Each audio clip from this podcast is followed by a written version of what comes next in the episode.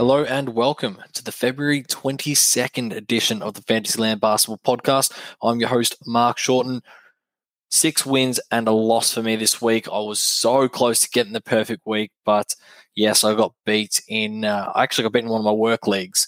So got beat comprehensively. I think it was 6 2. Uh, just got done with numbers and and was really hit due to the the COVID situation with the Spurs. But hey, happens to the best of us. I got some wins because of that as well. Feeling good, feeling positive about my team, feeling as though those were some wins that I really needed to get. But yeah, I I know that getting the win this coming week is going to be vitally important going into the All Star break and going into that um, that 14 day window for the one game week, which is going to be very interesting depending on what your league setup is. I'll, t- I'll talk more about that next week. But onto the waiver wire updates podcast. Running through some injuries as per usual, some sell high guys, buy low candidates, and obviously the important schedule and the waivers to pick up and people to chuck into the watch list. So the injuries, Marcus Smart. So his calf has been kind of reassessed. He's unlikely before the All Star break. KD, he's day to day with hammy injury. Now, I am a little bit concerned about that. I would say that he is going to be rested down the stretch. Brooklyn are looking good. They've got a little bit of firepower, or they've got a lot of firepower, but they're starting to gel really, really nicely. So I think that KD and Kyrie are big rest people coming down the stretch going into finals because shortened season. And I think that they just don't want to risk any injuries. Like this is a massive, massive opportunity for them to to really put a, a bit of a stamp on the league. So I reckon that KD is a yes, he's going to be back in a few days, probably going to be back towards the end of this week. But going down the stretch, yeah, a little bit of an injury risk there. Devonte Graham, he's still out with a sore knee. Again, a little bit concerning. But I mean, if you've got him and you need the push to drop him, maybe that's the one. He's obviously really, really bad for a lot of categories. And LaMelo Ball is really going to cement himself in that starting lineup. Delon Wright, he's out with a groin strain. He's going to be evaluated in two weeks, which will be around the All Star break. I think he's going to be back soon after that. Detroit suck. Detroit have got nobody on their list. They're playing DSJ. Um, so Dennis Smith Jr. for those playing at home, he's their new signing. He played 15 minutes today or yesterday and wasn't very good. So we'll see how that goes. Blake Griffin, he's still being out waiting for a trade option there. I think he's a massive, massive buy low option. Imagine he goes to somewhere like the Lakers. They're going to play him some big minutes and he's going to be pretty potent on the offensive end. So keep a lookout for him. Have a have him on the watch list. And then as soon as you see something on Twitter or on any of the sites, jump and grab him. There's no risk there. Victor Oladipo, foot strain. Again, a little concern here is Houston are in full tank mode, but he should be back soon. AD. So AD is going to miss the next four weeks. Here's where it gets a little bit interesting. So, LA have already played about 31 games. Four weeks puts him at roughly another 13 games. Obviously, we're in a shortened season this week, so the shortened season this year. So, we've got what 72 games in total. So, that only leaves 28 games after that. So, 31 and 13 is obviously 44, 44 being taken away from the 72 only leaves you with 28 games left after that. Realistically, how many of those 28 games is AD going to play? Is he going to play half? Is he going to play slightly more than half? You would think that any back to back he's going to sit on. You'd think any four game week he's going to sit at least one. And I think he's going to cruise the games that he does play. I, I don't think that we're going to see full AD until we get to close to the actual NBA finals, which will be well after the NBA fantasy finals. So if you've got him and you've got an offer there, I would be inclined to take it. I had one of the guys in my league was wanting Bam Adebayo plus an extra piece. Like I would struggle to just do Bam for AD right now. I, in fact, I wouldn't do it. Um, one of the other guys in the league was saying that he got offered Siakam and a and a piece for AD. I wouldn't even do Siakam one for one for AD. There's a massive, massive risk there, and yeah, there's a risk reward. And if you're in a position where you need to try and get you know some wins coming into the finals, or you you you think that you're going to come home strong, your team's not really gelling, it's not looking what it's going to look like. Maybe you take that risk. I personally would not. if you want blocks, listen on to the end of the podcast. We've got a blocking specialist coming up. But yeah, I wouldn't be overbuying on AD. I'd get him if you can get him at a cheaper price. The other one to be concerned about is Russell. So that's D'Angelo. He's going to miss four to six weeks of action. I'd get rid of him immediately. If you've got an offer there, take it. I don't care how much you need to, to sell down on. I'd be looking at, I'd be looking at maybe not Coby White level, but I'd be looking at somebody just above that because same situation. Minnesota have played 31 games. Let's say D'Angelo misses the entire six weeks. Obviously, you've got the the All Star break in that, so you can take a week off that as it works out with the numbers. So that's about 18 games, roughly. That leaves Minnesota with 23 games left in their season. Now, they're not going to be making playoffs, obviously. Minnesota have a top three protected pick as part of the D'Angelo Russell deal. So they're absolutely incentivized to finish in the bottom two, three, four to maximize that chance of getting a top three pick. Obviously, if they don't get a top three pick, that then goes to Golden State unprotected next year, and they they really struggle. So I think that's how it works. That's my understanding. It does get a little bit confusing with the the protections, but they are going to tank and they're going to tank hard. They're going to be playing Malik Beasley more. You're going to see some more Jalen McDaniels. He's, yeah, I'd be really, really concerned about D'Angelo Russell. I'd be equally concerned about Ricky Rubio and Karl-Anthony Towns.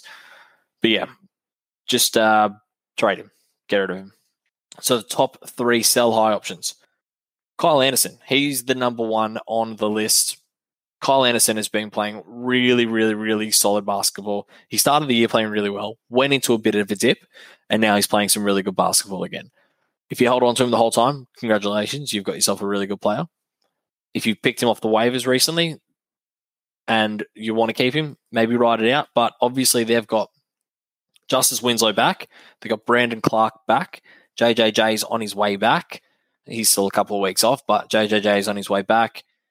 You've still got D'Anthony Melton. He's still floating around the rotation there. They need to give all of these guys some minutes.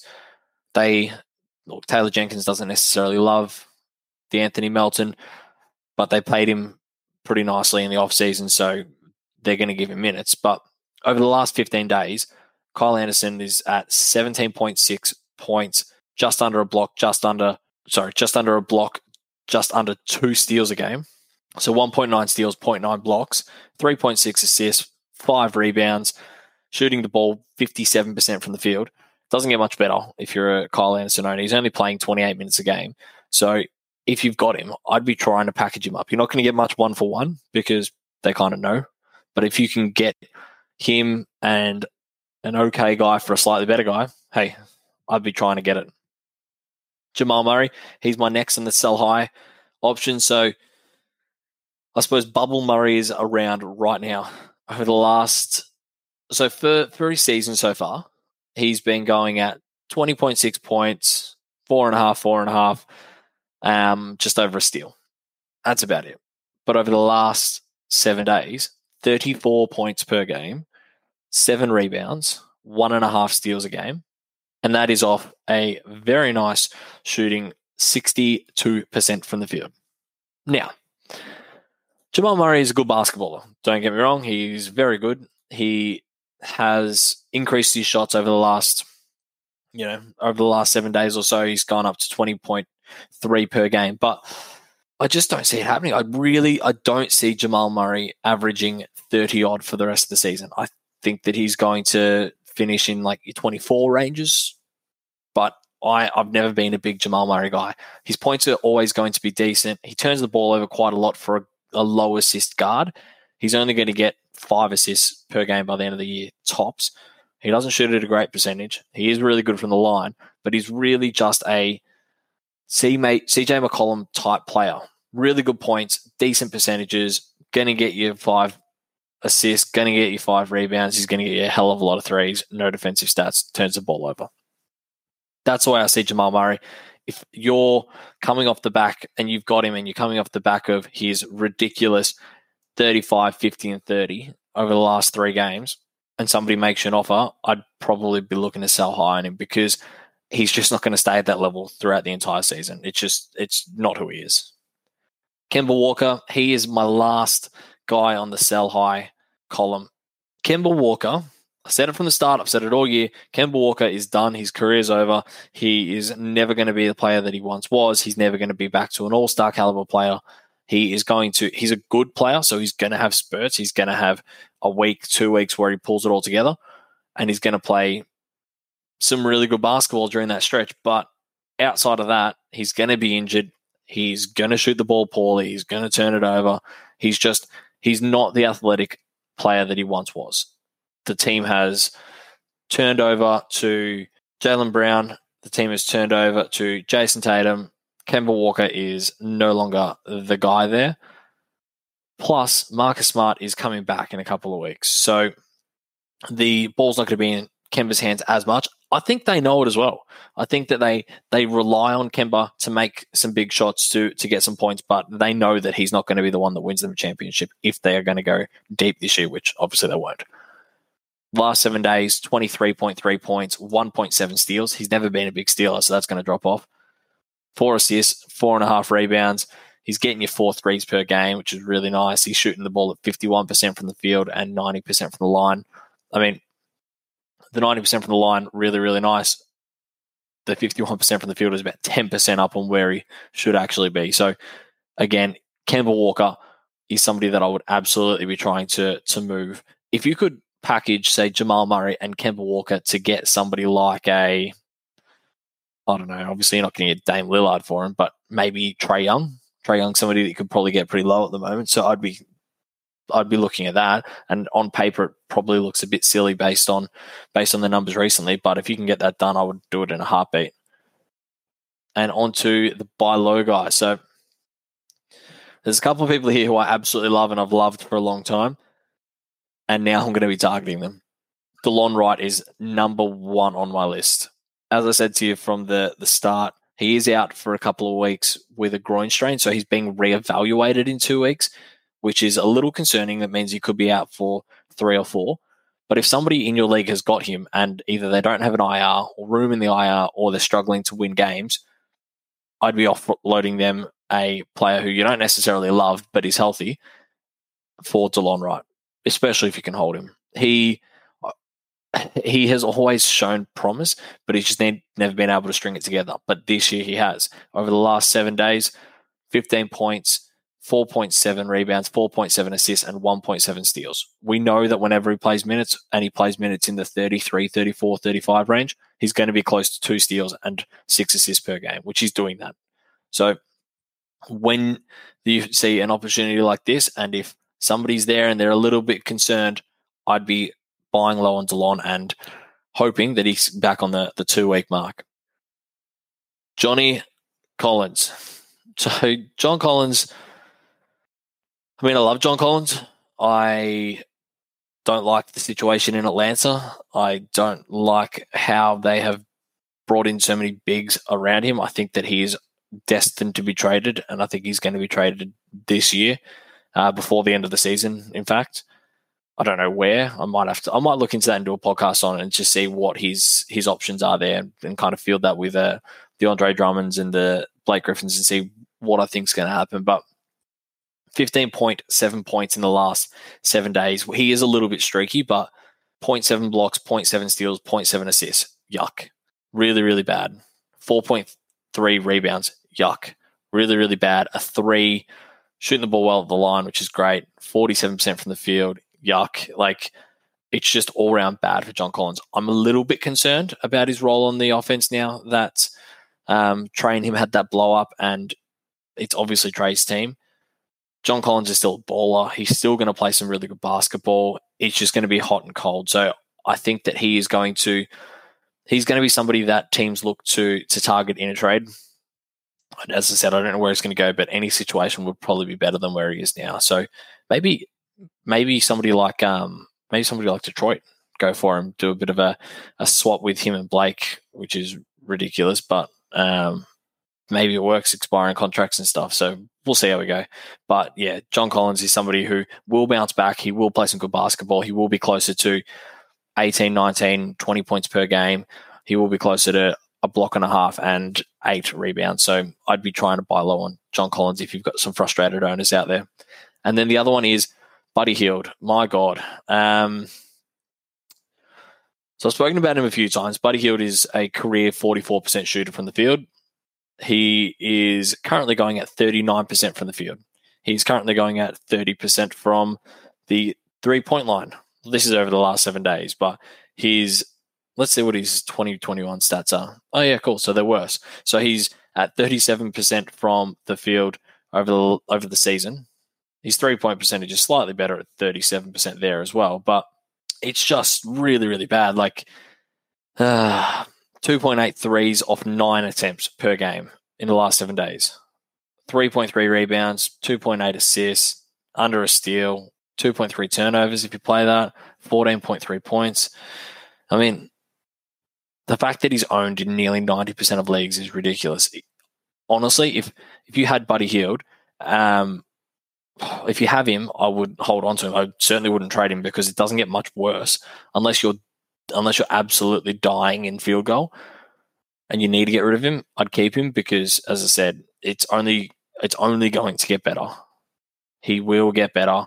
I think Luke Walton is only weeks away, if not days away, from being traded, traded, being sacked, getting the old Ryan Saunders treatment, and his role will improve. But yeah, my goodness. Um, very, very frustrating player to own. I've got him in, in, a few leagues, but yeah, I'd, I'd hold on to him. And if you can target him and you can get a really, really buy low option there, I'd be going for him because his numbers are currently waiver worthy in a lot of leagues, but but people obviously like the upside. So yeah, I'd I would if you've got say Kyle Anderson for example, maybe float him for Buddy Hield and see see if that works because I'd much rather have Buddy Hield, but Kyle Anderson looks a hell of a lot better right now. Anyway, on to the schedule. So we've got one team with two games, so that's the Spurs, obviously off the back of a couple of postponed games with COVID um, and just a bad schedule in general. And then we have one game, sorry, we have one team with five games, so that's Washington. So they're going to be highlighted in the uh, in the waivers here. But other than that, you've got 17 teams with four games. I'm not going to read through them. It gets yeah, there's a lot of lot of players there. Sorry, a lot of teams there, and yeah, we're not really going to listen to all that. And then the back to backs, I'll post that as well. So check the description out for that. So on to my top five players to stream and own under 40%. So how I look at this is obviously the 40% ownership's on ESPN. I play most of mine on ESPN. Apologies if you're a Yahoo Fantrax guy. And then the 40% is just a, an indication of where where most people are going to be available. So the other thing I look at is schedule. I look at injuries, I look at opportunities, and I look at hot hands. So the first one I've got on there is someone with a fantastic schedule, and that is Davis Bertans. So Bertans started the season really slowly. He's got five games this week. As I mentioned, he's only in 26.1% of leagues, but he has come back with a vengeance over the last seven days. So he is going out. we know he's a shooter, and we know he's not much more than that, but he's gone at 16.8 points per game over his last seven, five rebounds, 4.5 triples, shooting out 58% from beyond the arc. And I don't know how, but he's shooting 54% from the field. So he's got a higher percentage of getting it in beyond the arc than he does anywhere else. So I'd be looking at Davis Bertans this week. If you've got a couple of waiver spots, I'd put him in and leave him in. Obviously, you got five games in seven days. It does not get too much better than that. He's a really, really handy player to own. He doesn't hurt you anywhere. Out of those five days, is he going to have some duds? Absolutely, he's going to have some duds. Is he going to have some games where he potentially goes to 25 or 30? Yeah, yeah, he is. So he's going to even it out across the board. But he's also somebody you can just kind of set and forget. So I'd be looking at Davis Bertans this week as my top waiver wire pickup. The second one I've got on there is Saddiq Bey. Who is Saddiq Bey, you might ask? So he's a rookie at Detroit. So he he's owned in 28% of leagues. They've got four games this week. The opportunity is absolutely there for him right now. As I said, they are hit with injuries. Blake's being sat until they find a, a trade option for him. Delon Wright, he's obviously out injured. I've mentioned that a couple of times now. And Saddiq Bey's been playing some really good basketball. over the 14, sorry, over the last seven days, he's been going at 14 points, 1.3 steals, 3.3 assists, just under five rebounds, three threes per game. Hasn't missed from the from the line and going at 47% from the field. Can't ask too much more than that from a rookie, playing 34 minutes per game, and the minutes are just going to stay there. He has been playing really, really good basketball, and Detroit are not very good. So why aren't they going to throw minutes at him and see what he can do? So I love Saddiq Bey riding him this week, having a look at what he can do with some extended minutes. And I mean, the other good thing is that they've got a double header the the second and third days. So if he doesn't play well over that stretch, you can drop him and there's no injuries there. and There's it's not going to hurt you.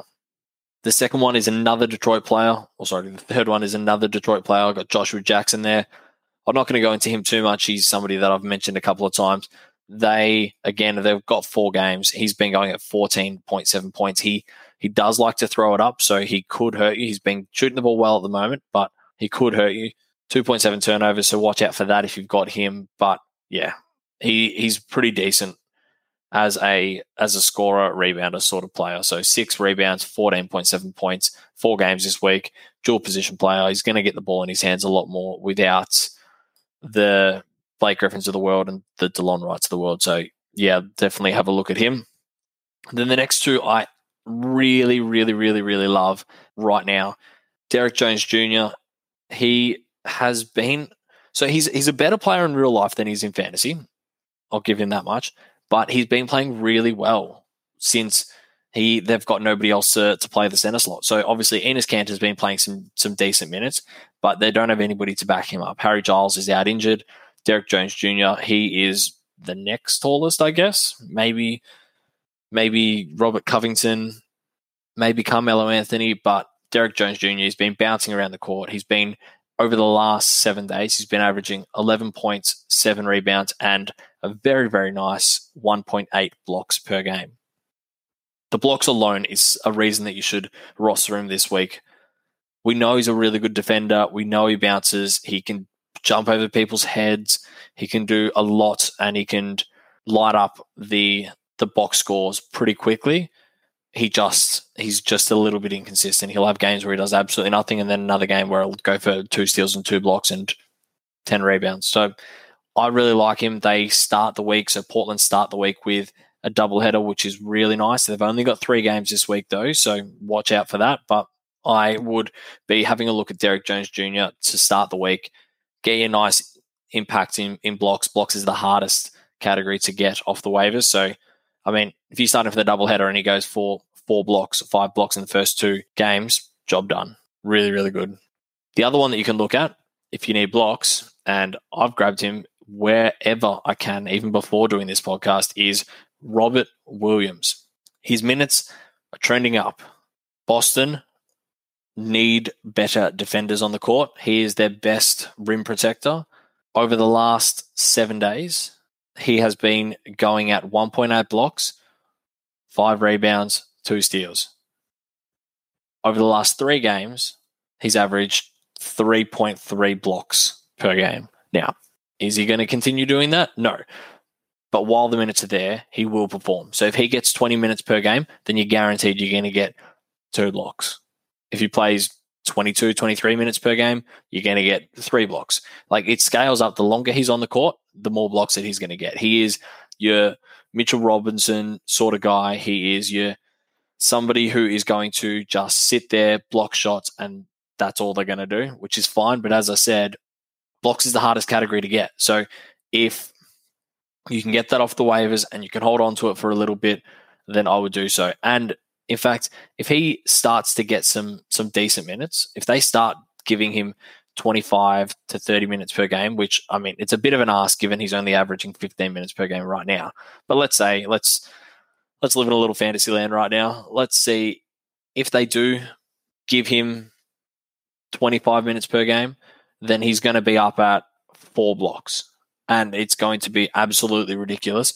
And you're going to get yourself the next Chris Boucher. You're going to get your next Miles Turner. Like that's the sort of blocker that he is. Someone who can go for 10. If he went for 10 a game, If he went for 10 in a game, not 10 a game, that's ridiculous. He went for 10 in a game, would I be surprised? No, I would not. So I would definitely be picking up Robert Williams this week, especially if you are needing blocks.